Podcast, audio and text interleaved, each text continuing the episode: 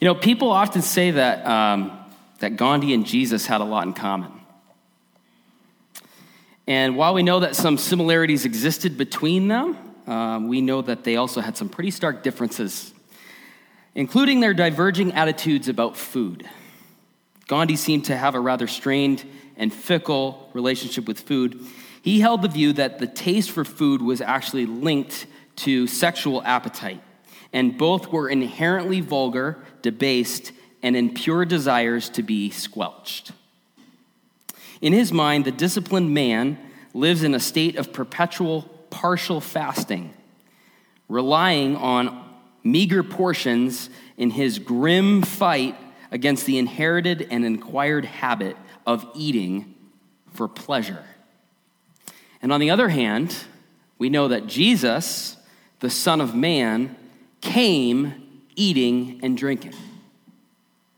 Jesus came, as we talked a little bit about last week, he came to both seek and to save the lost. This was his very purpose for coming to this earth, but his method or how he came or his strategy for mission was through food. And while we can't reduce the church and its mission to shared meals alone, we should see that meals play a vital role since the mission of God has been built around table fellowship. In his book, Eating Your Way Through the Gospel, Robert Karris concludes In Luke's gospel, Jesus is either going to a meal, at a meal, or coming from a meal. Jesus likes food. Amazing uh, all the conversations I've had about food this past week. Maybe you have as well as, as part of Kicked Off by the series. Just, just last night, um, maybe some of you saw, I, I put some pictures up on Facebook of being at the Red Sox game. And not only were we at the Red Sox game, but we were in the suite booth for the Red Sox game. And never have I been pampered like that. Just to give you an idea, when we walked into this long, narrow suite, and the field is kind of like past the window, the first wave of food was sitting on this table, lobster, ready to make lobster rolls out of, jumbo shrimp, and clam chowder. That was the warm up. We've been talking a lot about, I, I, got into conversation with, like, we went with my parents, my family all went down, Danielle went with us. Got into this conversation about, you know, food and Jesus and and Jesus' primary strategy. And my dad was asking me, well, what are you talking about with this food thing? He's like, is that the, the series is all around food? I said, yes. Yes, it is. Because the Son of Man came eating and drinking. Jesus gives us the best uh, kind of uh, example here as to why we're talking about food. Uh, hopefully, this has been ruminating in your head, maybe in your stomach. But this idea of food is really, really something that I uh, personally, as I've been going through this, have really come to appreciate even more as linked to the Christian life, the Christian walk. New Testament scholar N.T. Wright captured something of this sentiment when he wrote When Jesus himself wanted to explain to his disciples what his forthcoming death was all about, he didn't give them a theory, he gave them a meal. Hopefully, you're beginning to see this pattern. But the meals of Jesus represent something much bigger than food for food's sake. In Jesus' ministry, food fuses together the importance of community and mission. I love how Eugene Peterson observed that at the heart of the Christian story is a pattern of being blessed, broken, and given. In his book, Christ Plays in 10,000 Places, Peterson rightly insists this is the shape of the Eucharist. This is the shape of the gospel. This is the shape of the Christian life. And so, what I want to do this morning is adapt his framework for talking about the table in all three of those spaces blessing, brokenness, and givenness. And this as an embodiment of our mission as followers of Jesus. So, first, the table as a place of blessing. See, I'm, I'm becoming increasingly convinced that food is one of God's love languages. Think about it for a second. The average human has around 10,000 taste buds. And the only explanation that I can conceive for why that would be is that God loves us. Like, He really loves us. I mean, after all, it did not have to be this way, right? It did not have to be this way. God did not have to make us capable of experiencing such delight. He could have made us the sort of creatures for whom food is merely fuel for work, but He didn't do that. Or He could have just provided one type of food to sustain us. Imagine just if you just ate like a like some sort of bland biscuit over and over and over and over and over again, and that was the only source of food and nourishment you got, and that's how God designed it. Thankfully, God didn't do that. And he, he, he expressed his love to us even in giving us 10,000 taste buds. There's so many ways that God has gone over the top and we now know that the world is way more delicious than it ever needed to be. I, I, I was reminded of that last night. it was unbelievable. I wish we could have all just taken a field trip together. Because, you know, it's like, amen. the table is a place to remember the blessing of God. When you sit at your table, with whoever it is your family, your friends, however it comes about, when you sit down to eat a meal, we should remember the blessings of God. We should remember it didn't have to be this way. It didn't, he didn't have to do it this way. You know, one ancient prayer of the church uh, says, Blessed are you, O Lord God, King of the universe, for you give us food to sustain our lives and make our hearts glad. We know that meals were central to the life of the early church. In Acts chapter 2, um, it, get, it provides this window into their rhythm. I want to read this, Acts chapter 2, uh, verse 46. And day by day, pick up on that, day by day, attending the temple together and breaking bread in their homes, they received their food with glad and generous hearts. See, the meetings of the apostolic churches were shared meals.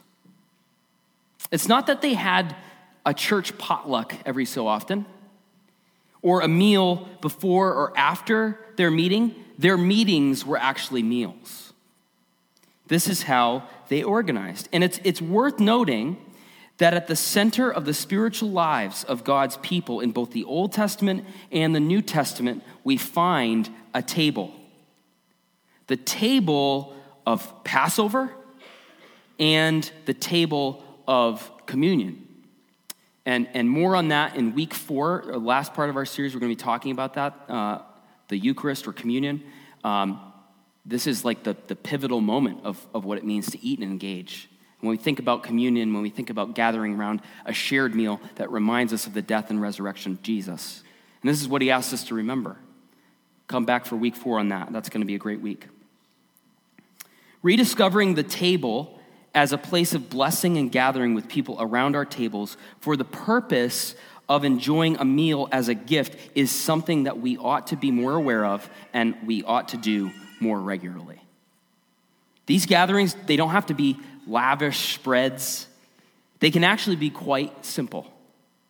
But especially for believers, followers of Jesus, meals like this are vital to our present experience of a future reality a kingdom to come in which we will sit at a banquet feast experiencing the complete blessing of Jesus. All right, let's talk about the table as a place of brokenness.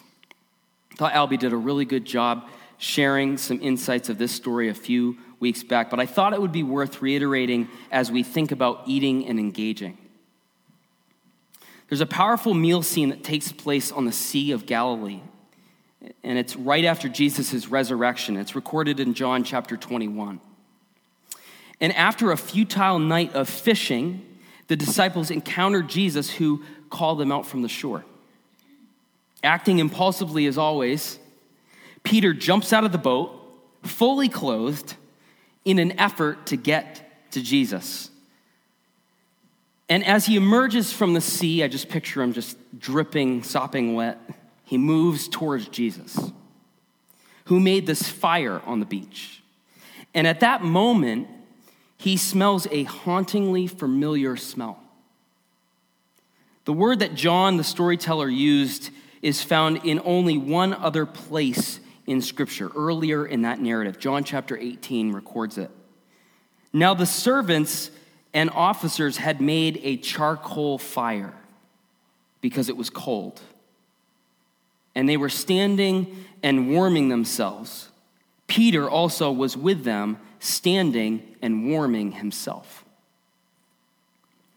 This is the fire that Peter and others warmed themselves around the night of Jesus' arrest and before his trial. This charcoal fire was the place of Peter's denial of Jesus. For Peter, shame had a smell. But this charcoal fire on the shore was different because it was the place of Peter's restoration. The simple invitation of Jesus to his friend, and this always gets me.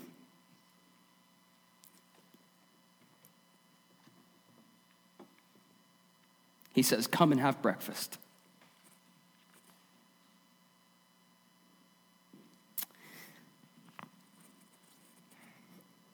See, there's amazing things that can happen over meals, including the restoration of relationships. And we all, like Peter, stumble after Jesus. We stumble. And we desperately need people who will journey with us in our stumbling to practice the way of Jesus together.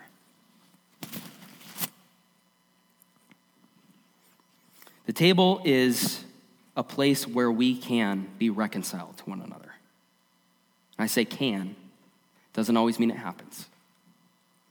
But the, the place of food and eating and engaging is part of the way that I think Jesus designed us to be reconciled. Not only to Him, as Peter highlights and shows us, being reconciled to Jesus, the Son of God, over a meal. Well, how much more can we be reconciled to one another as followers of Jesus over a meal? How about the, the table as a place of givenness? As followers of Jesus, we are people who are blessed, broken, and given. We're given. This part of our identity reminds us that we are given to the world. God's mission is to rescue and renew his good but broken creation. And we are swept up in that mission and called to participate in it by announcing and embodying the love of Jesus. Here's a big idea for you as you as you think about all this together. Meals embody and enact the mission of God. Meals embody and enact the mission of God. I'm convinced that our tables have the potential to be the most missional places in all of our lives. I'm, I'm pretty convinced at this point. And so maybe before we invite people to Jesus, or maybe before we invite people to a church gathering, maybe we should just invite them to dinner. Maybe that's an idea. Maybe that would help as we think about being given to the world. Speaking of church gatherings, it's possible to attend a weekly church gathering and even a life group here at, at Elm City Churches is how we organize in two spaces like this. It's, it's possible to, do, to go to both of those places and still yet remain at a distance. It's easy to love everyone in some abstract, philosophical, and disconnected way. It's, it's easy. You hear it all the time. I love everyone. Do you? Where, what, what community are you part of? Oh, I just love everybody. Yeah, well, how does that actually, where does the rubber meet the road for that? Do, do you get given opportunities to love other people? Do you have the opportunity to step into the mess with other people? Do you have the opportunity to know people's lives in community in that way? Do you love people? Lots of people like the idea of church. Don't miss this. Lots of people like the idea of church as community, but when we eat together, the, this theoretical community becomes a reality, along with all of the mess, the quirks. Yeah, yeah, we got quirks, folks. You and me. Me mostly, but you too. Are we ready to step into the mess that people bring with them, including you and me, for the sake of being obedient to Jesus' call to be on mission together in community? I want to encourage you, as I do in every opportunity I get, because it's this important. Find a smaller community of people to do life with. Find a smaller community of people to engage with and to learn about and to carry each other's burdens and their joys and their sorrows and their ups and their downs. I, I, this space for us is in our life groups. And you know, we're at a pivotal moment because our life groups are winding down. In fact, this is the last official week of our gathering, then we're going to go on a summer pause for about two months. And there'll be some little bits of activity here and there and kind of people gathering organically. And I'd, I'd encourage you to keep doing that.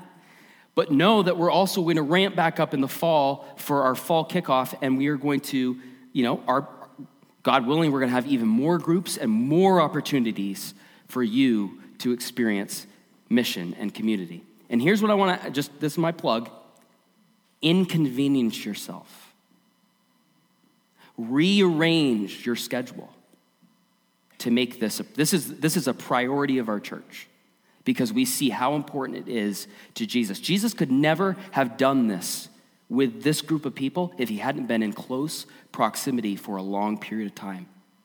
Could have done it.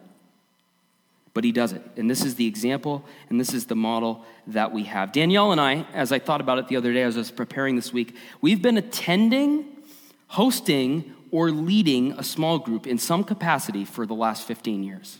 I figured it out the other day. It's like, what? This is crazy town. And these, envir- these environments, I'm not even joking, these environments, as I've thought about it over the years, have been life changing. Life changing. And there's been ebbs and flows, and there's been like, you know, different seasons. But at this point, we literally do not know what it means to experience church as just an, a service for an hour on a Sunday because it has become so much more than that for us. So much more. The experience of small groups of people leaning into the things of Jesus together has produced tremendous results in our lives. It's grown us, it's shaped us, it's challenged us. And it is my hope that you will extend yourself to these ways as a way of building community because in that community, in those communities of people, within them can be found a tangible reality of grace and fuel for our mission as a people of God. We are not interested as a church in just doing a church service every week. We do not believe that that's how God's going to reach Keene. It's part of, it's a huge part of our community, but it's not the whole thing. And so um, I would encourage you to, to kind of hear me as I talk. Understand, we believe that the way that God is going to reach this city as we go in mission is in community together. And that's the way we organize in that way. It's not the only way, but it's a, it's a very important way that we do this. As we think about how we can apply some of these ideas and some of these spaces, as we talk about the table in all three spaces, I think we can have a tendency to make mission very complicated. We can have a we, we have a tendency to think, oh man, well if I you know, I got to do this and I got to do that. And it's like, no, actually, you don't, there's not a whole extra lot that you need to tack on to your already busy life. All we're talking about is being an intentional with your already schedule. So we can make mission really complicated, but it's really not. It's it, now hear this. It's not always easy. It involves people invading your space and you invading people's spaces or going to places where you don't feel comfortable, or maybe rearranging some of your life schedule that's already crazy busy enough. But it's not complicated. If you share a meal three or four times a week and you have a passion for Jesus, then you will be building up the community and reaching out in mission. We, com- we complicate this way too much. Jesus has called us to be on mission with Him, and Jesus was on mission most of the time over a meal. So I want to encourage you. Here's, here's a, a big kind of like challenge and encouragement. We want to encourage you that before this series ends, this is how we're going to apply this practically. We're going to get super practical right now. How can we do this? How can we step into this? Here's how we can do it. Here's one way. Before this series ends, it is our desire that everyone here that calls Elm City Church their community, their home, would seek out either one individual or one family from this community that you don't know very well yet, but you'd like to get to know, and ask them to a meal. Do you think we could do that? Because here's what I'm thinking if we can't do that in here, we can't do that out there. We can, there is something about believers gathering together. There's something unique and special, and, and a kingdom element that gets lived out within the context of shared meals between believers. If we can't do that, then man, I'm, I'm worried about our mission out in the world. I want to encourage you, we're going to do this. I know Albie and Beth are going to do this. Um, we, we want to encourage you guys to take the time to seek out an individual or a family unit that you don't yet know in this community that you'd like to get to know before this series is over, to make that ask and to see if you can get together and just see what God does in that. See how He brings our community together so that we can be more in step for the greater mission of our church. Next week, we will continue by looking at Jesus' pattern for eating with strangers and unbelievers.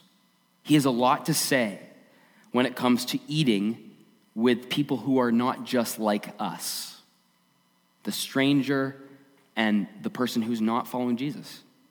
He has a lot to show us and a lot to say about that. But I want to leave you with this thought as we kind of wrap this up.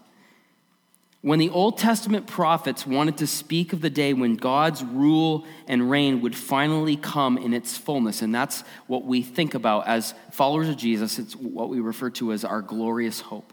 When Jesus will return in the fullness of his kingdom and wrongs will be made right once and for all. When Old Testament prophets wanted to speak of that day, they depicted a great feast. Isaiah spoke of a coming day when Yahweh would prepare a feast of rich food for all peoples, a banquet of aged wine. Yeah. The best of meats and the finest of wines. In that day, when all that is wrong is made right and all that is broken is made whole, there is going to be an extravagant meal. I, I love this. I, I, love that. And I, I don't think that that's just imagery. I actually think food is a kingdom activity that will continue on. And you're like, Amen. Amen. Thanks God for, for, for, for keeping those 10,000 taste buds intact. We're going to eat. We're going to be with Jesus himself. And so here's what I want to say in closing. So, as I appreciate Gandhi's aversion to gluttony and his desire to see hungry people fed, I have to disagree with his assertion that a full meal is a crime against God and man. For people who put their faith in Christ, a full meal, especially ones shared with others, is symbolic of our reconciled relationship with God through Christ, significant to our mission as a church and a pointer to the glorious feast to come, one in which we will one day dine with Jesus face to face.